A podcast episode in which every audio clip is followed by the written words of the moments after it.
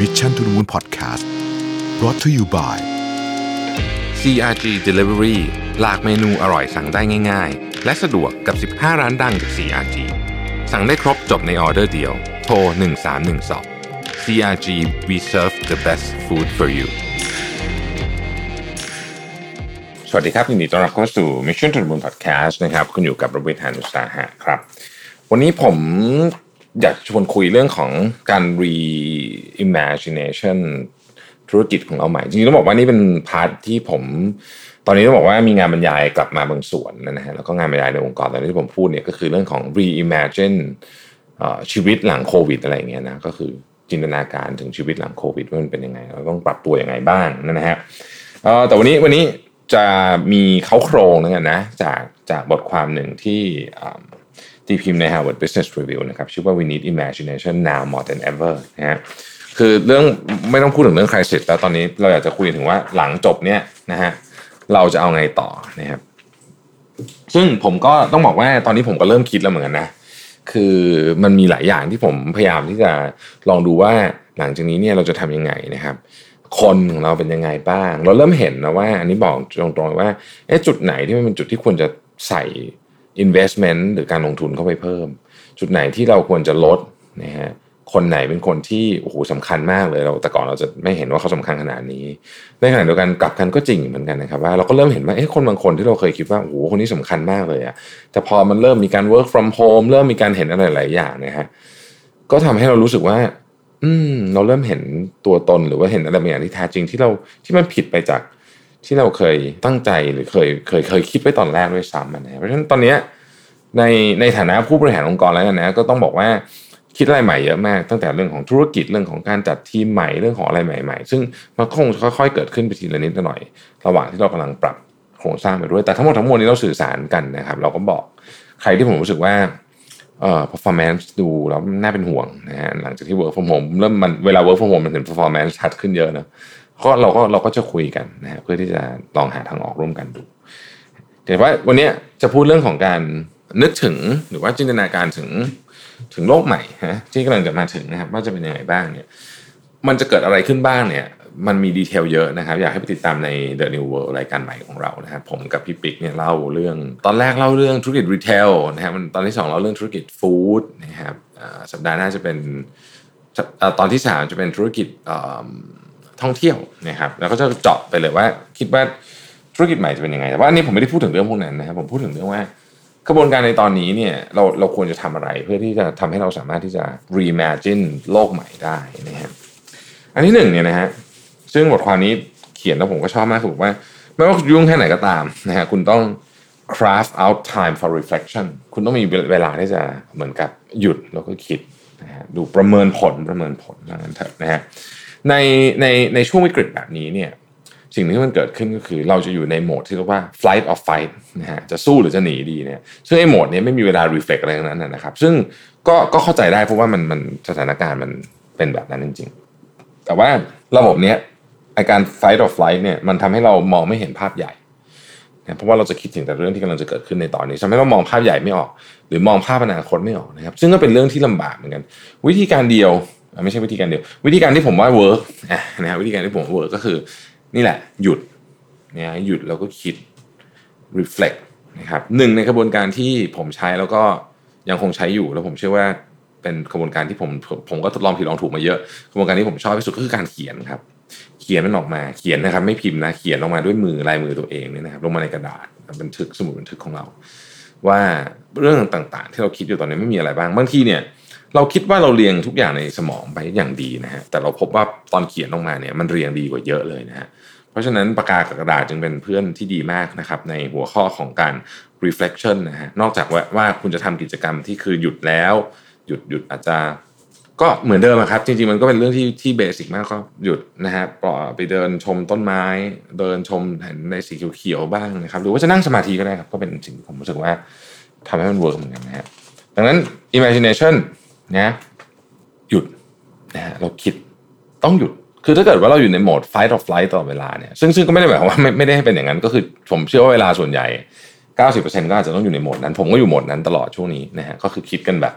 วันต่อวันพอสมควรในหลายเรื่องเนี่ยแต่ว่ามันก็ต้องมีเวลาจำนวนหนึ่งที่เราต้อง reflect เพื่อที่จะคิดไปต่อไปข้างหน้าด้วยว่าเราจะทำยังไงดีเราอยากเห็นภาพองค์กรเราเป็นยังไงอะไรต่างๆนานาเหล่านี้นะครับ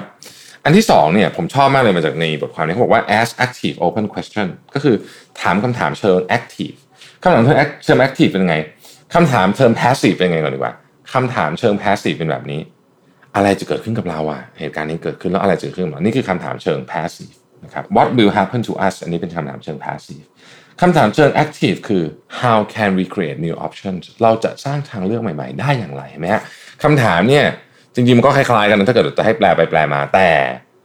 มุมมองนี่ต่างกันเยอะมากเลย อันหนึ่งตั้งรับอีกอันหนึ่งจะเปิดเกมรุกนะฮะเราอาจจะต้องมานั่งคำถามใหม่ว่า โอเค ตอนเนี้ย solution ที่มีอยู่ในทั้งหมดบนโลกเนี่ยมันตอบความต้องการของผู้บริโภคยุคใหม่ได้ปะยุคใหม่คือยุคหลังจากโควิด ถ้าไม่ได้เราจะทำยังไงดีนะครับ คนที่ยังเป็นลูกค้าที่น่ารักของเรายังซื้อของเราอยู่เนี่ย เราจะทำยังไงให้เราดูแลเขาได้ดีขึ้นดี ทำยังไงให้เขามีความอยากจะเปลี่ยนแบรนด์น้อยลงอะไรอย่างเงี้ยนะพวกนี้เป็นเป็นคำถามในเชิง active ทั้งสิ้นนะฮะข้อที่สามเขาบอกว่า allow yourself to be playful ก็อย่าไปเครียดมากนะฮะคำว่า playful ในที่นี้เนี่ยไม่ได้หมายถึงไม่ทำงานต้องบอกก่อนนะฮะก็คือเอ่อผมผมให้ผมให้ตัวอย่างหนึ่งแล้วกันนะที่ผมคิดว่ามันมันค่อนข้างจะเป็นตัวอย่างที่ผมชอบ อันนี้คือผมทำเองนะครับ คือตอนนี้เนี่ยเนื่องจากว่าเรา work from home กันอยู่แล้วใช่ไหมครับ สิ่งหนึ่งที่เราทำตอนนี้เนี่ยก็คือว่าทุกๆเช้าเนี่ยอย่างของของทีม Mission เนี่ยจะค่อนข้างชัดเจนสมัยก่อนเราก็จะมีการมีระบบมีการวางระบบงานที่มันเป็นเป็น structure เป็นอะไรพอสมควร แต่ว่ายุคหลังนี้เราก็จะเริ่มทำใหม่ พยายามจะหาไอเดียใหม่ด้วยกันด้วยการทำโครงสร้างวิธีการประชุมใหม่ต้องใช้คำนี้นะฮะคือสมัยก่อนก็อาจจะมาอัปเดตกันหรืออะไรก็แล้วแต่ แต่คือตอนนี้เนี่ยสิ่งหนึ่งที่เป็นเรียกว่าเป็นแกนกลางเลยของการประชุมก็คือว่าเราอยากให้ทุกคนเนี่ยพูดใน subject ที่จริงๆ เราไม่ได้เกี่ยวกับเรื่องของตัวเองคือ สมมติว่าเรากำลังคุยเรื่อง content นะฮะอันหนึ่งซึ่งปกติเนี่ยคนที่ออกความเห็นเรื่อง content ก็จะเป็น content creator นะครับอะไรอย่างเงี้ยโปรดิวเซอร์อะไรพวกนี้ใช่ไหมแต่ว่าตอนนี้เราจะทุกคนเนี่ยมาแล้วเราก็บอกว่าทำเหมือน what what if คือถ้าเกิดคุณเนี่ยอย่างหลายหลายหลายหลายรายการล่าสุดที่เราทำอะ The New World เนี่ยเราก็ทำอะไรคล้ายๆอย่างเงี้ยนะครับก็คือเอาทุกคนโยนไอเดียเข้ามาว่ามันควรจะเป็นแบบไหน มันควรจะเป็นยังไง อาจจะเป็นไอเดียที่แบบบ้าบอขนาดไหนก็ตามก็ไม่เป็นไรอะไรเงี้ยนะครับผมก็คิดว่าอันนี้ก็เป็นความ playful ในที่นี้คงคงจะไม่ได้หมายถึงว่าเรา เราจะออกไปวิ่งเล่น หรืออะไรอย่างนี้แต่ว่าผมคิดว่าการ playful ในเชิงของว่า เราเปิดโอกาสให้เราได้มีโอกาสทดลองออกไอเดียใหม่ๆเยอะขึ้นนะครับ อันที่4นะฮะ set up system for sharing ideas จริง ๆ จะบอกว่า system เนี่ย set up ไม่ยากมาเป็นเรื่องของเทคโนโลยีนะครับแต่ว่าการให้คนได้กระตุ้นให้คนออกมาแชร์ไอเดียเยอะเนี่ยอันเนี้ย อาจจะยากกว่านิดหนึ่งนะครับ แต่ว่าผมคิดว่ามันต้องค่อยๆทำไปทีละนิด จะต้องมีกลุ่มอะจะต้องมีก้อนหนึ่งอะที่แบบโยนไอเดียเป็นคนโยนไอเดียบ่อยๆเสร็จแล้วสักพักมันจะเริ่มมีคนตามนะฮะระบบระบบนี้ก็สำคัญมากเหมือนกันนะครับ ในที่สุดคุณจะได้สิ่งที่เรียกว่า data warehouse ซึ่งซึ่งซึ่งจะมีค่ามากนะครับ ข้อที่ 5 เขาบอกว่า seek out the uh, anomalies and unexpected นะฮะในโลกใบใหม่เนี่ยมันจะมีสิ่งที่เราไม่เคยเห็นมาก่อน เราเราไม่เคยรู้มาก่อน เยอะมากนะครับยกตัวอย่างเช่นนะฮะ concept ร้านอาหารแบบใหม่เนี่ยมันอาจจะมาจาก คือตอนนี้ concept อาหารแบบใหม่ก็คือ กินคนเดียวมีฉากกั้นหม้อสุกี้คนเดียวอะไรทุกอย่างเป็นคนเดียวหมดเนี่ยนะฮะจริงๆประเทศที่ทำแบบนี้มานานมากแล้วเนี่ยคือญี่ปุ่นคำถามก็คือว่าทำไมเขาถึงทำแบบนั้น ถ้าเราลองไปเจาะดูอันนี้ผมยังไม่รู้นะผมยกตัวอย่างให้ฟังเฉยๆคือ ถ้าเราลองไปเจาะดูถึงประเพณีวัฒนธรรมเนี่ยเราอาจจะเห็นจุดร่วมอะไรบางอย่าง นะฮะมันอาจจะเป็นเรื่องของความกังวลเรื่องของสุขอนามัยไหมหรือมันอาจจะเป็นเรื่องของวัฒนธรรมความเชื่อเรื่องนี้มันอาจจะเป็นเรื่องของขนบธรรมเนียมอะไรต่างๆเหล่านี้คือพวกนี้เนี่ยเราเสาะหาเข้าไปพอเราเจอปุ๊บบางทีเราจะเชื่อมโยงกับแนวคิดเรื่องธุรกิจใหม่ ๆ ได้ ผมยกตัวอย่างนะครับ สมมติเรามีร้านอาหารเนี่ยเราอาจจะไม่ได้แค่ทำตามแบบที่คนญี่ปุ่นทำเพราะเราเห็นว่าเออมันอาจจะเวิร์กับสถานการณ์ช่วงนี้เราจะต้องลองไปสืบหามีสัญชาตญาณนักสืบนิดนึงนะฮะโคนันนิดนึงนะฮะว่าเรื่องที่คนญี่ปุ่นทำเนี่ยสมมติ ทำไมมันทำไมถึงทำแบบนั้น แล้วก็ทำมาเป็นร้อยปีแล้วเนี่ยมันมันมาจากอะไรนะครับข้อหนึ่งครับก็คือว่าอย่ากลัวนะถ้าต้องเปลี่ยนธุรกิจ imagine ธุรกิจใหม่ ๆ ไว้ได้นะฮะในบทความนี้ยกตัวอย่างหนึ่งผมชอบมากคือผู้ก่อตั้งเลโก้นะฮะเลโก้เนี่ยนะครับคุณโอเลคริสเตนเซนนะฮะเดิมทีเนี่ยแกเป็นคนสร้างบ้านนะฮะทำอุปกรณ์เกี่ยวกับบ้านนะฮะพวกบันไดไม้อะไรเงี้ยคือเป็นเป็นคนมีเป็นเป็นช่างฝีมือที่ทำพวก อุปกรณ์สร้างมงสร้างบ้านอะไรดีเก่งนะฮะแล้วก็ไปเจอ Great Depression เลยเนี่ยเหตุการณ์คล้ายๆกันอย่างนี้เลยนะฮะก็เจอ Great Depression ช่วง 1930เนี่ย Great Depression คนก็ไม่ค่อยสร้างบ้านแน่นอนนะเพราะฉะนั้นธุรกิจแกก็ลำบากนะครับแกก็นั่งคิดว่าเอ๊ะทำไงดี ฝีมือการทำเอ่อเจ้าอะไรล่ะบันดงบันไดของของแกเนี่ยแกก็เลยบอกว่าโอเคถ้าอย่างนั้นเนี่ยลองเอาฝีมือเนี้ยไปทำเป็นของเล่นดูนะฮะ แล้วก็คือสิ่งที่เขาทำเขาทำของเล่นจากไม้ก่อนนะครับพอผ่านช่วง Great Depression ไปเนี่ยของเล่นก็ก็ก็ก็ไปได้นะฮะคู่แข่งก็เยอะเต็มไปหมดเลยนะของเล่นจากไม้เต็มไปหมดเลยนะฮะเขาก็เลยคิดว่าเอ๊ะอย่างนั้นถ้าของเล่นจากไม้ไม่ work เนี่ยจะต้องเปลี่ยนใหม่อีกทีหนึ่งนะฮะเขาก็เลยไปหาวัตถุดิบสมัยนั้นนะที่ที่มันทันสมัยมากเลยก็คือพลาสติกนะครับในยุคช่วง 1940 อะไรอย่างเงี้ยพลาสติกก็ยังถือว่าเป็นของที่ค่อนข้างใหม่มากนะครับแล้วก็ก็ ลงทุนเยอะมากเลยนะครับ เปลี่ยนจากไม้เป็นพลาสติกเนี่ยเป็นเรื่องที่ยากมาก แล้วก็เลยเป็นสิ่งที่เราเรียกว่า Lego System ที่เราเห็นมาจนถึงทุกวันนี้นะฮะนี่ก็คือการเปลี่ยนธุรกิจนะคือคือคือเปลี่ยนจากอาจจะยังมีความเชื่อมโยงอยู่ในแง่ของความเป็นช่างฝีมือความเป็นนักออกแบบนะฮะแต่เปลี่ยนจากสร้างบ้านมาเป็นสร้างของเล่น แต่ถ้าเกิดใครชอบเล่นเลโก้แบบผมผมเป็นคนชอบต่อเลโก้เนี่ยแล้วถ้าเกิดว่าได้ต่อเลโก้แบบที่มันเป็นเลโก้ที่ที่แบบ สำหรับคนสำหรับผู้ใหญ่นะฮะเราก็จะพบว่าเฮ้ยจริงๆมันมีหลักการ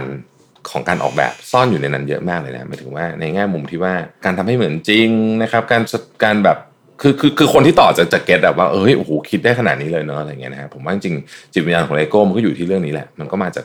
ความที่เขาเป็นคนสร้างของมาก่อนนะครับ สุดท้ายครับ stay hopeful ฮะ คือผมปิดด้วยประโยคนี้แล้วกันนะ ผมชอบมากเลยนะฮะ คนที่พูดเนี่ยคุณคุณจิมลอรีเป็น CEO ของ Stanley Black and Decker นะครับ บอกว่า never in our lifetime has the power of imagination been more important in defining our immediate our immediate future นะครับ ไม่เคยมีมาก่อนนั้นในชีวิตนี้เนี่ยที่พลังของจินตนาการของเราเนี่ยจะสำคัญต่อการกำหนดทิศทางอนาคตของของตัวเรานะฮะหมายถึงธุรกิจด้วยนะครับ แล้วเขาก็ยังบอกว่า leaders need to seize the opportunity to inspire and harness the imagination of their organization during this challenging time นะฮะผู้นำเนี่ยต้องใช้โอกาสนี้นะครับในการที่จะเป็นแรงบันดาลใจ แล้วก็ไปเก็บเกี่ยวนะครับพลังของความคิดสร้างสรรค์พลังของการจินตนาการเนี่ยนะครับ เพื่อที่จะผ่านช่วงเวลาแบบนี้ไปด้วยกันได้ ขอบคุณทุกท่านที่ติดตาม Mission to the Moon Podcast นะครับ ขอทุกท่านรักษาสุขภาพกายและสุขภาพใจให้ดี เราพบกันใหม่ สวัสดีครับ Mission to the Moon Podcast Continue with your mission